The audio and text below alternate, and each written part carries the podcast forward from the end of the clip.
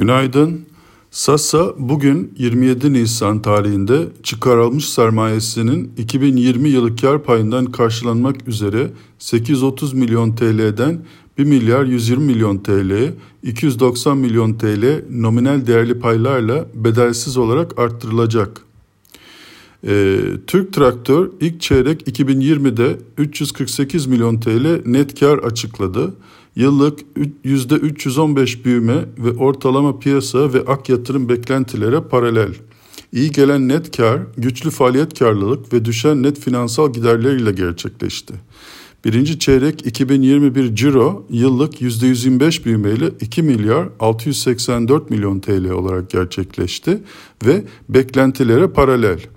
Yurt içi satış hacmi yıllık %126 büyümeyle 9628 adet, ihracat tarafı yıllık %2 büyümeyle 3487 adet olarak gerçekleşti.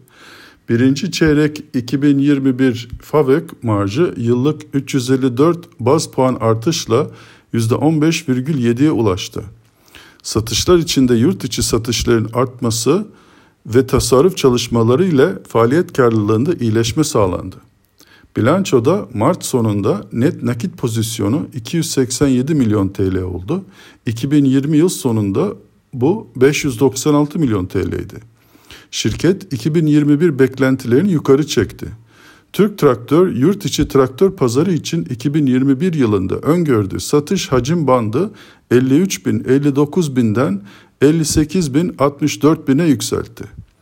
Buna göre kendi yurt içi satış beklentisini 26 bin 29 bin 500 adetten 29 bin 32 bin 500'e yükseltti. 2021 ihracat hedefi 13 bin 500 15 binden 14 bin 250 15 bin 750'ye yükseltti. Buna göre kendi tahminlerimizi revize ettik.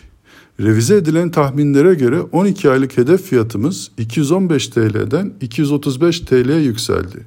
Yukarı revize edilen şirket öngörüleri ve bizim yükseltilen hedef fiyatı ile önerimizi nötrden endeksin üzerine çekiyoruz.